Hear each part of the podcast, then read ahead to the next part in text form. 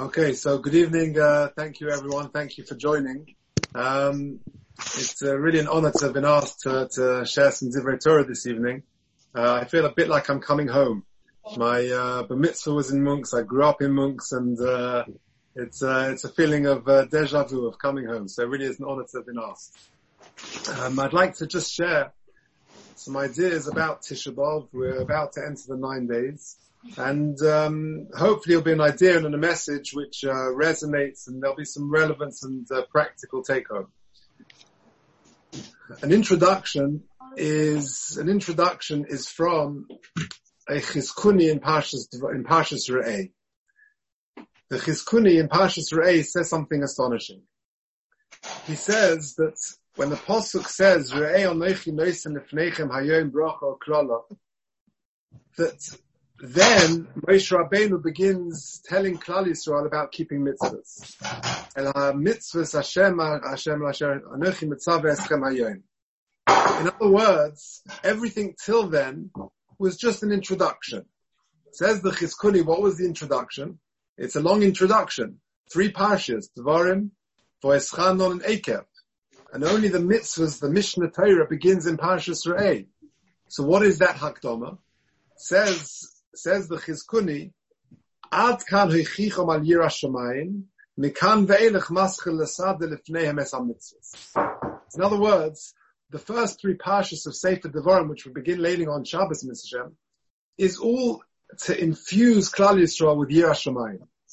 Because if there isn't that foundation, that base of Yira Shamayim, then the mitzvahs will have no framework to sort of uh, to latch onto. It's like building a building without foundations. The first three parshas, therefore, of Sefer Devarim are the Hakdama to infuse and imbue Klal Yisrael with Yira Shamayim.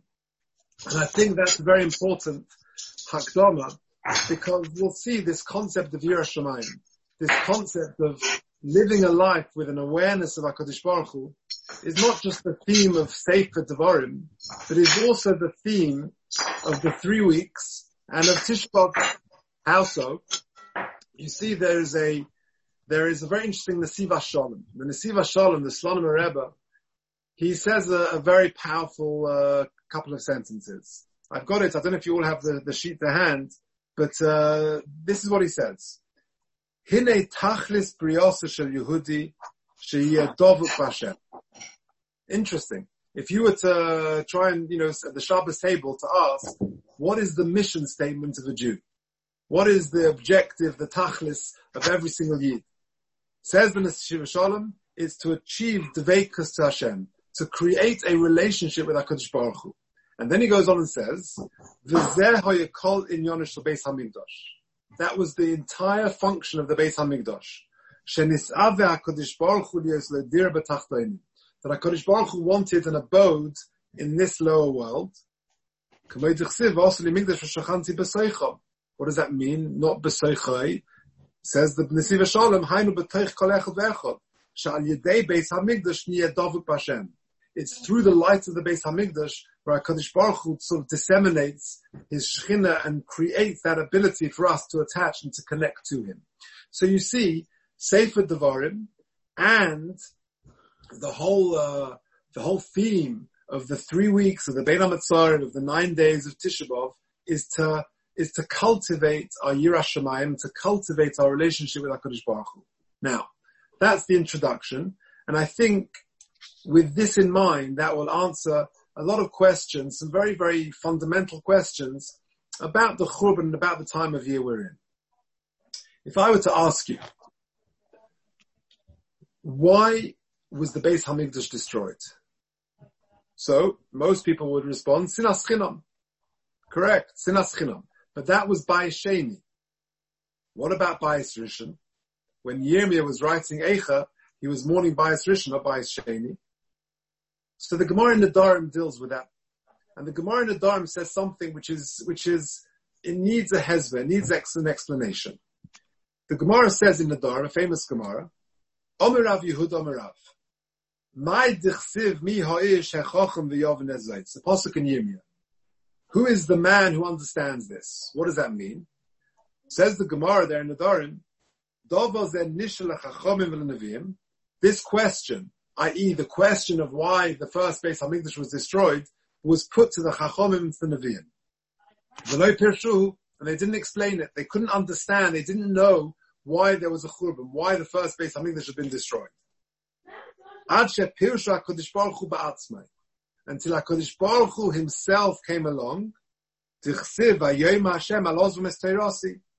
etc. They forsook my Torah. Says the Gemara, Doesn't mean they didn't really learn Torah, but rather, well, they didn't keep Torah, but rather it means they didn't say Birchas Torah. That's the explanation given by the Gemara in Nedarim.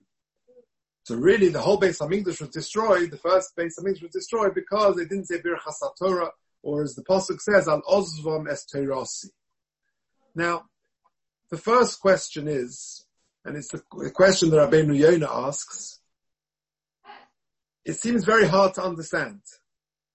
First of all, how, if, if Pshat is al Ozmes Terosi, they weren't keeping the Torah, why did this elude the Chachomim and the Nevi'im? How could this seemingly obvious fact evade the Chachomim and the Nevi'im? How come they didn't spot it? If people, if the whole Kehillah are not showing Torah mitzvahs, then no one's going to have to scratch their head as to why a punishment came upon them. If, if, if the Chachomim saw that HaKadosh Baruch Hu was punishing Klal Yisrael because the Tzibur had, uh, had, had, were not alozmes terasi, then that would have been very clear. Why does the Gemara say they couldn't work it out and HaKadosh Baruch Hu had to come along and explain it? That's the first kasha. The second kasha is, according to the explanation of the Gemara that Alozmes Terasi means that they didn't say Birchas Torah, that is perplexing. For, for not saying Birchas Torah, you destroy Beis Hamikdash? Doesn't it seem a little bit heavy-handed? And, and that's not my kasha. That's the kasha of the Bach. The Bach, one of the, the, the, primary commentator on the Tur, says this. It's in towards the bottom of the page. The ikalit maya tuva. You can ask a very powerful question. Why this very powerful punishment? They didn't say birchas Torah first. You know, it's, it's seemingly a relatively light Avera. So because they didn't say Birchas you're going to destroy Beis HaMikdash? That's the second question. A third question, and a very strong question. The Gemara in Yuma says that the reason why Bayis Shein, sorry, Bayis Rishon was destroyed is because they violated the Gimel Averis Chamuras. The Gemara says, it's an open Gemara. Migdash Rishon Mipnei Machorov, says the Gemara in Yuma Daf Tesla base, Mipnei Shleisha Devarim Shahoyu Boy, Avodah Zara, Begidorayas V'Shvichas Domim. So, isn't that an open contradiction between the two Gemaras? How can the Gemara in Yuma say that Bayis Rishon was destroyed because of the violation of the three cardinal Averas, Avodah Zara, idolatry, Gidorayas, immorality, and Shvichas Domim murder, yet the Gemara in Nedarim says it's because of Al-Ozumis Terasi, or at least they didn't say Birchas Torah. Which one is it? And a fourth question, if indeed the Gemara Nadarim is saying that the